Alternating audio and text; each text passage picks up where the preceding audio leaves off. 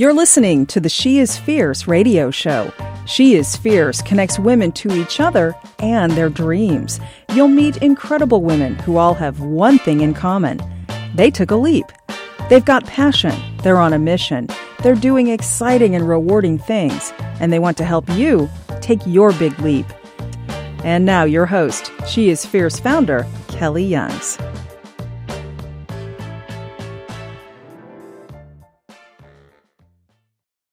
Everyone, this is Kelly Youngs, founder of She is Fierce and host of the She is Fierce podcast. Today is a historic day in the United States of America. It is the 100th anniversary of women's suffrage. On this day, a hundred years ago, some women were afforded the right to vote in a country that prides itself on acknowledging the worth of every citizen. Some women, not all. I think it is important for us today to remember and acknowledge that there are many living people who can easily remember the day that black and brown women were finally granted the right to vote under the Voting Rights Act of 1965. And today, in the spirit of celebrating groundbreaking women, I am so happy to share a She is Fierce talk from the incredibly fierce Debbie Powers. As you'll hear, Debbie has always had that fierce spirit and has followed her heart and her love of basketball since childhood. Even as adults encouraged her to become a cheerleader for the boys or to act more normal. She went on to play college sports before Title IX, to coach high school and college athletes during the first years of Title IX, and to play in one of the first female professional basketball leagues. Oh, yeah, and she is also a mom, a wife, a teacher, an author, and much more. I hope you will listen to her uplifting story of what a woman can bring to life with passion and determination, but also turn your ear to the recent history that she shares. When I played sports in high school and college almost 20 years ago, athleticism in women was celebrated. We all owe a debt of gratitude to women like Debbie, who helped to pave the way for young girls who can follow their hearts, whether they love to play ball, to dance, to read, or to build robots. I hope you enjoy listening to Debbie's story as much as I did.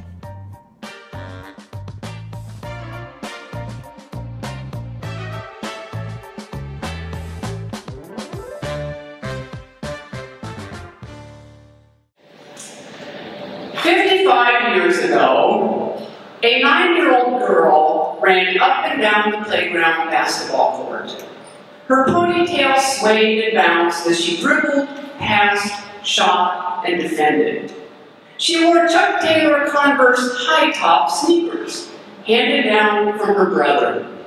Her teammates were the neighborhood boys, who always included her as one of their own. She exulted in the exertion, the sweat, her body moving around the court, and the feeling of accomplishment when her shot sailed through the basket. I'm going to play on the school team, she declared. I'm going to be an Olympian and maybe even a pro player. She boasted all the time. But when it came time for the tryouts for the girls or for the school team, in elementary, middle school, and high school, it wasn't to be. There were no teams for girls, and she was not allowed to play on the boys' team. The boys wanted her on their team. We'd win more if you were on the team. In fact, you're the best player in the school. But the adults around her said, You can be the cheerleader. You can cheer for the boys. She hated cheerleading. so that young girl sat in the bleachers and watched her boy buddies play. Then met them later on the neighborhood court for a pickup game. She cried when she went to bed tonight at night, and in the quiet of her room, she said her prayers. She begged God to turn her into a boy overnight so she could play on a real team. That little girl was me.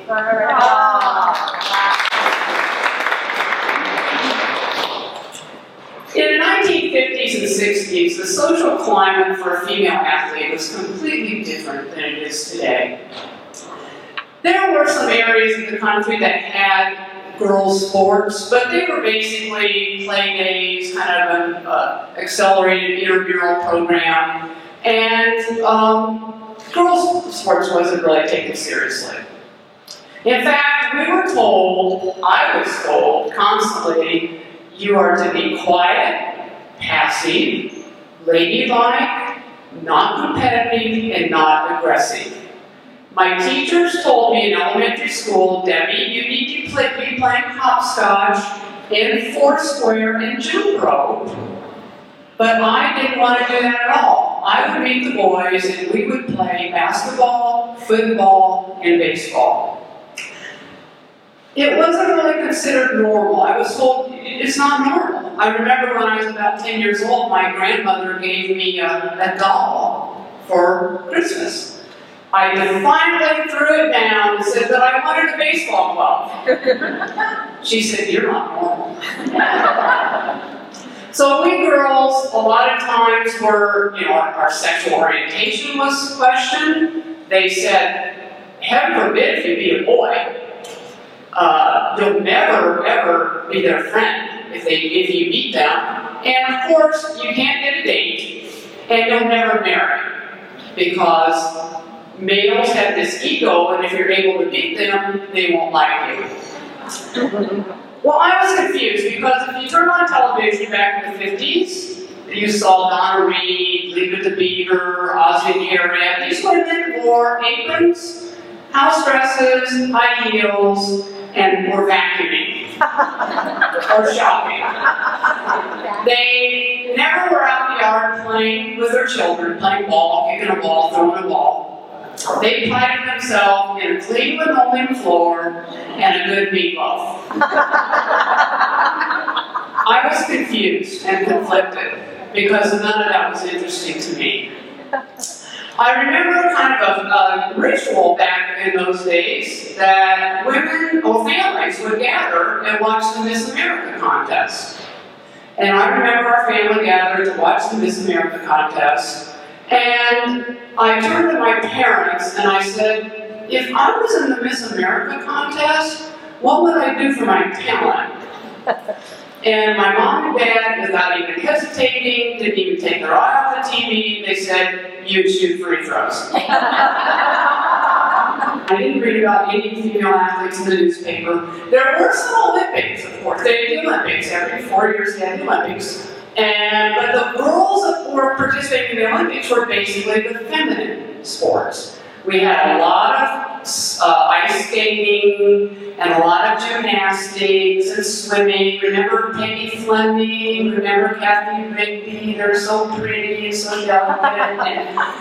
They, they didn't have team sports on the, in the Olympics. In fact, it wasn't until 1964 they finally had women's volleyball in the Olympics. Basketball, which was my sport, didn't really come for 12 more years. So I don't know why I kept playing, because there really was no future in it, but I loved it.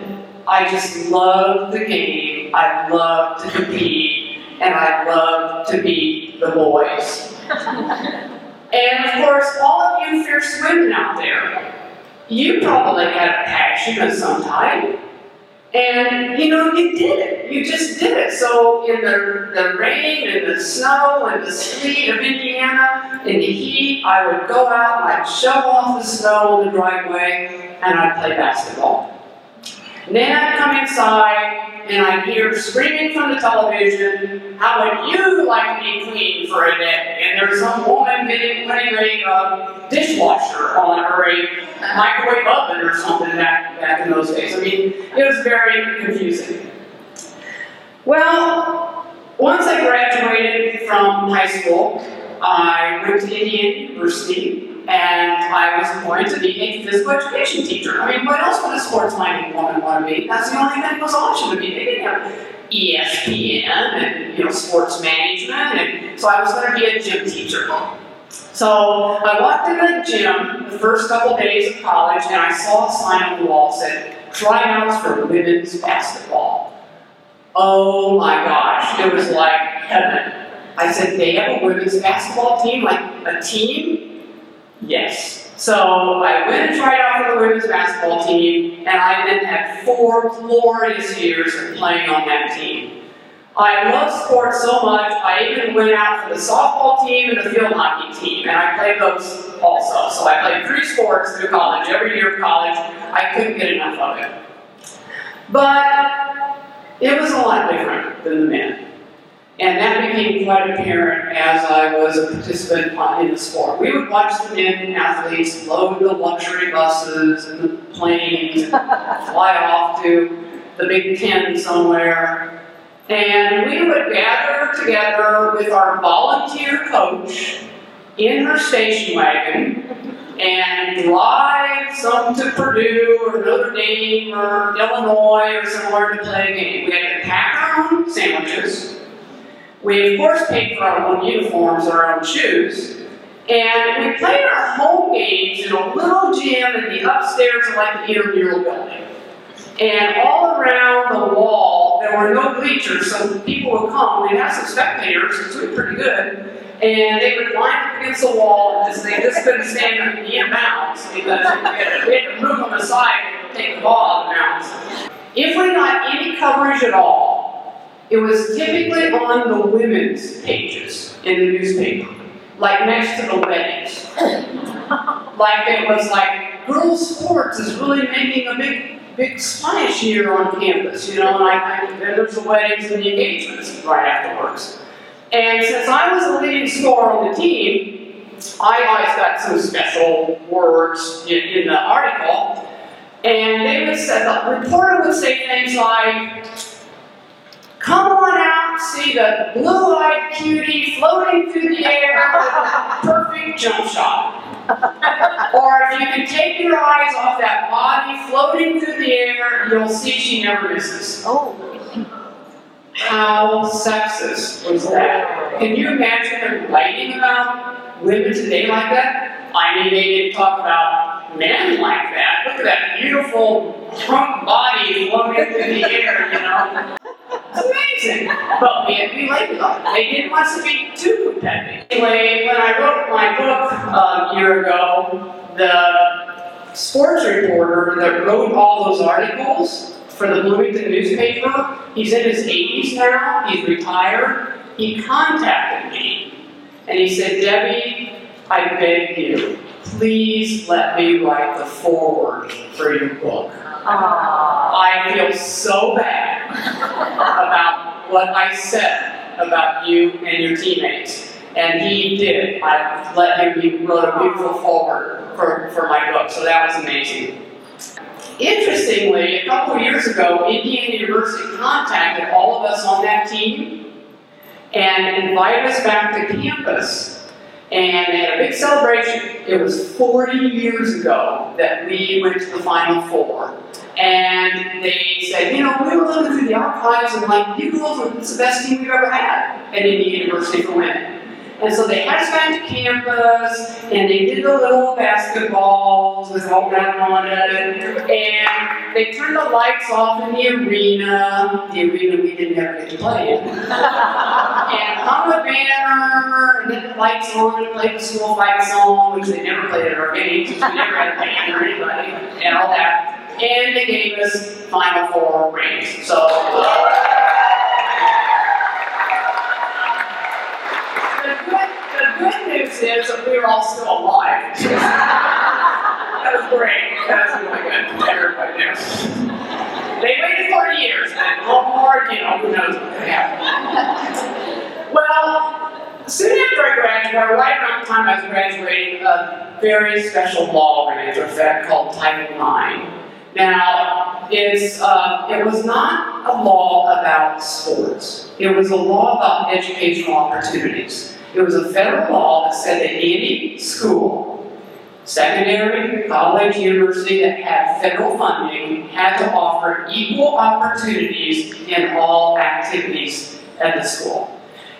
Mostly it was revolutionary for women that were trying to get into law school, medical school, like scholarships, grants, and it was you know about not just gender, it was about uh, uh, uh, different races and ethnicities and things like that. Well, after the law passed, they soon, soon realized, uh-oh, sports is involved in this. So the NCAA lobbied to Congress and said, let's exempt the sports part from Title IX. And they paid a lot of money to pull out the sports from Title IX. But then they said things like, well, you know, it, girls' sports is going to ruin all men's sports. Uh, no one wants to watch girls play sports, and no one really cares about girls' sports.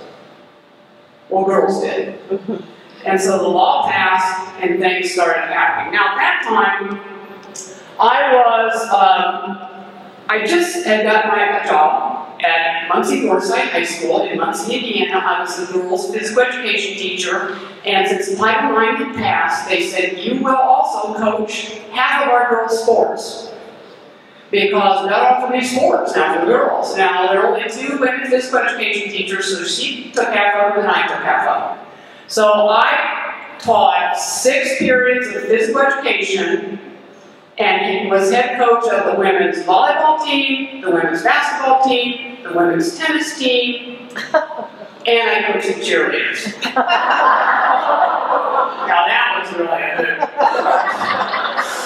I said, girls, did you go to cheerleading camp? And they go, oh, yeah, we did, we did, we did. So I said, good, just do those things. I was in my glory. I had all these little Debbies out there running around the court. I was getting to coach them and getting to be with them as their mentor and their leader. And I was, I just wanted to relay all my competitiveness into them and, and show them what fun it was to play sports and to win and compete and and enjoy all the attributes that sport has to bring. But it still wasn't equal.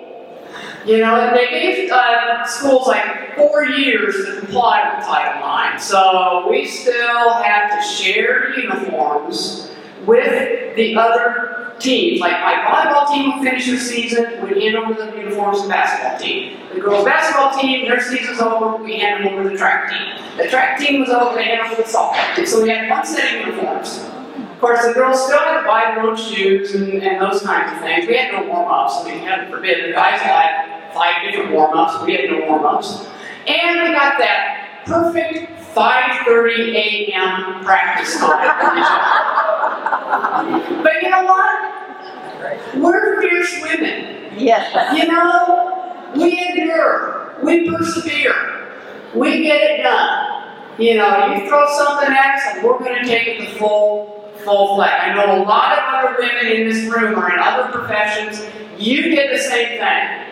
You were, whatever you were given, you took. So I didn't argue, I didn't have a hard time. I was head coach there, coaching and cheerleaders and two bids, four bids, and all that, everything going on all the time. I took my girls volleyball team to the state championship. Yeah. They then had state finals. Awesome. Well, we got down to the state championship in Indianapolis, and the team we had to play for the finals, now this is all one class, we didn't have class system, it was just one big school, little schools, was a large school from South Bend, Indiana, and their girls volleyball team had allowed two high school boys to play on their girls' team. I mean, they weren't just two boys, they were two big athletic boys. One was on the USA Junior Olympic team. Now, if you know anything about volleyball, the net is shorter for girls than it is for men. And so those guys, their entire upper body was above the net.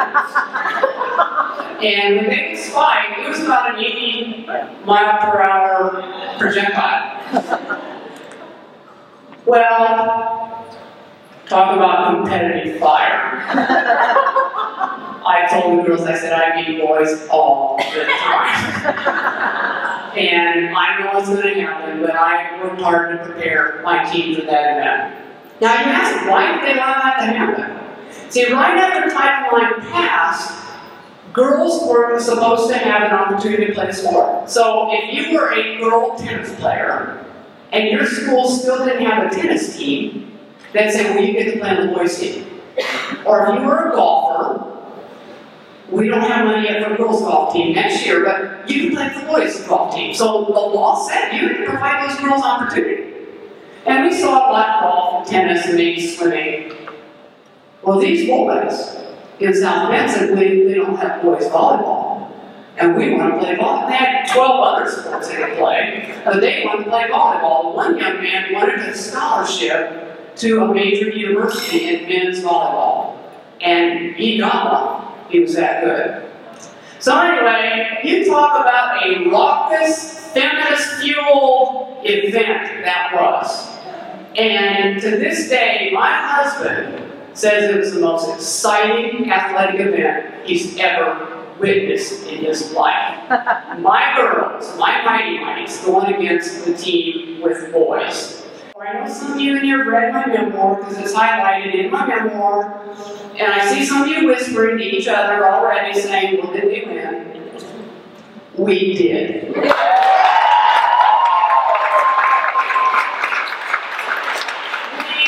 beat the boys in a state championship. And it went a full three games, best out of three, went the full, went down to the final point. You talk about a wild scene. You talk about women in that crowd who are jumping and screaming and yelling, and you know, because these boys had invaded our newfound sport. The fine, we finally had to play sports, they're not playing our sport. So it was totally amazing. Well, when I finished, when I after we had won that match, went back to school and everything, all everybody's all excited, of course. Well, I got the first state championship for girls to that school. They had won one boys state championship in wrestling, but that was the second total state championship the school won. The principal called me in and he said, I've heard that you and Jim Powers are engaged. Jim Powers was a special education teacher in the high school. And I said, we are. He said, um, I'm really, I mean, good, but I'm really sorry because you both can't stay in the school as a married couple. One of you is going to have to leave because we can't have a married couple in the high school, in the same school. I thought, is this like the 1800s? I feel like I'm living in a little house on a prairie or something. It's like, they said, sorry. Well, thankfully, fate had. Ball State University called me, and they asked me to come over and interview for the head women's basketball position. And I was going on to the university. So, so moved on to the university, and things were a little bit better, but not great. Um, this was 1976, and so Title IX was, you know, three, four years old. Well, we did get to travel to games with money. However, I had to get my commercial license, driving license, and drive a 15-passenger van. So I would drive all over the Midwest, all during the winter, in the snow, and the sleet, and the rain, and the blizzards, and, and we'd go all drive all the way to Ohio University or Kent State, play the game, and jump back in the car and drive back. And I'd say, "Girls, you've got to keep me awake because I have to drive all the way back." We'd get back like three in the morning, and of course the men were flying to, you know, Northern Illinois or somewhere. But the most interesting thing was when I went down the first day to check out my equipment. That I was, I'm the head, I'm the new head coach. Um, I like seeing the uniforms. They pulled out the away uniforms for my girls' team. Now, these girls didn't have to buy them; they were provided. They pulled out the uniforms, and they were baby blue. Away, away uniforms were baby blue. I said to the equipment manager, I said, I thought Ball State's colors were red and white. And she said, oh, they are, but it was a sporting goods closeout. so I said, okay. But um, I drove the van, I swept the floor, set up the time clock, and we played in an old gym. Didn't get to play in the arena yet. And the gym had a leaky roof, and every time it rained, of course, we had to have buckets on the floor and towels. And sometimes it was raining during the game, so we had like people dribbling around towels and buckets and things like that. It's okay, we're fierce women, we're fierce, you know, this is, we're getting to play, you know. Well, about my fourth year of coaching at Ball State, um, I got pregnant. And it was not good timing because I was due to deliver right in the middle of basketball season, January. Day, Super Bowl Sunday, I delivered our first, our son. So, well, it's women. We had practice, get back to practice, get back to practice. But um, I was also one to breastfeed him, so Jim had to come and bring him. And I still remember at games looking up to see Jim in the very top row with him, kind of going, and I'd say, oh, it's almost halftime. So we got to be nursing that baby halftime, and I'd be talking about strategies, and X's and O's, and defenses and offenses. I'd be nursing that baby. I'll tell you, my athletes had a real eye opener on what it was like to balance womanhood, motherhood, and a career. Because, and, and that was, that's not bad for them. Wow. Now, so little Chris traveled with us the rest of the season. Everywhere we went, he was he was there with, of course, Jim. Now, there were some other famous. This is the time, uh, late seventies. There were some other some famous women athletes emerging at that time nationally. Of course, the most famous was Billie Jean King. Billie Jean King was the most visible athlete at the time. But do you know she had won two Wimbledons? And she was supporting financially her law student husband, but she still could not get her own credit card. That was still the times. There were so she couldn't get a mortgage on a house, get a credit card because she was a woman. Yeah, she was two-time Wimbledon champion and made a gazillion dollars. Well, as I reflect on my experience, if you don't mind, I would like to read just a paragraph from near the end of my memoir.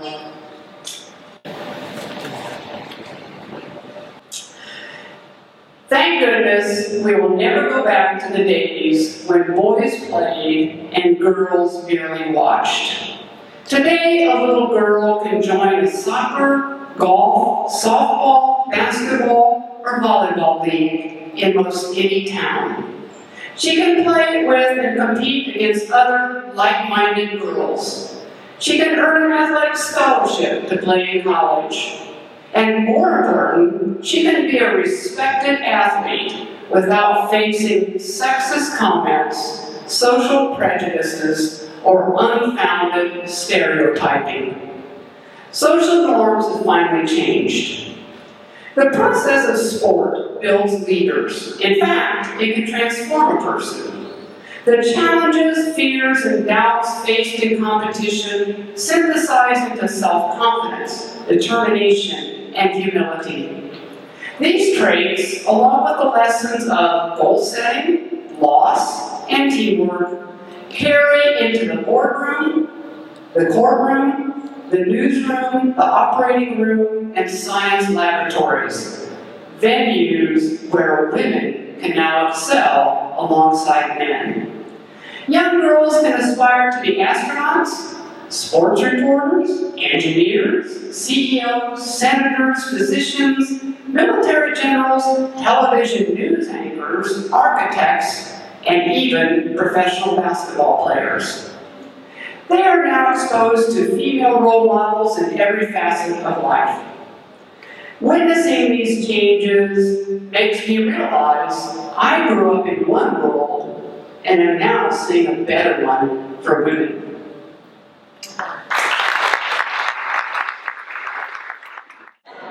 And I want the younger women to understand what it means to persevere and what it means to set goals and what it means to dream. Even though my dreams were not going to be realized, I had dreams that I would be one day be a professional basketball player. And you know what? Eventually, that dream came true. In 1975, I was drafted to the very first women's professional basketball league. Now, it was a short-lived league. Um, I was drafted by the Milwaukee Does. But I had already found my new mission, and that was I wanted to coach. I wanted to continue coaching. And even though my teachers and people around me uh, said, you'll never marry, I did marry. I found the man who would marry me. um, and in a couple months, we celebrate our 40th wedding anniversary.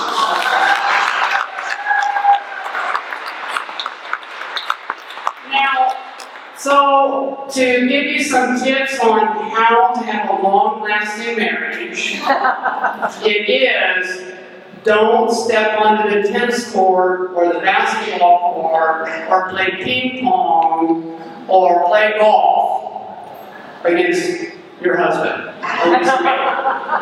we don't do that. Poor guy, even after we were married, the phone would ring at our house, and be some guys, and they would call and say, Is Deb there? and she would say, No, she's not here. Can I take a message? And, well, we want her to come play basketball with us. And he would say, Well, do you want me? And they say, No, just have Deb call. So, he's put up with bit.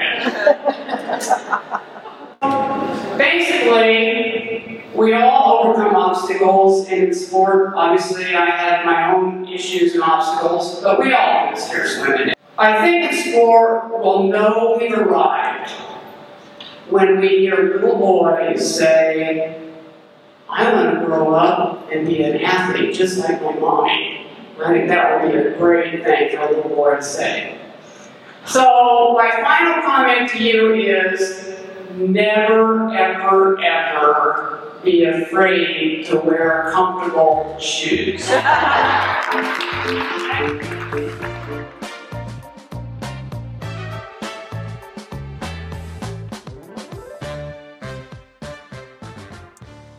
I hope you enjoyed listening to today's podcast.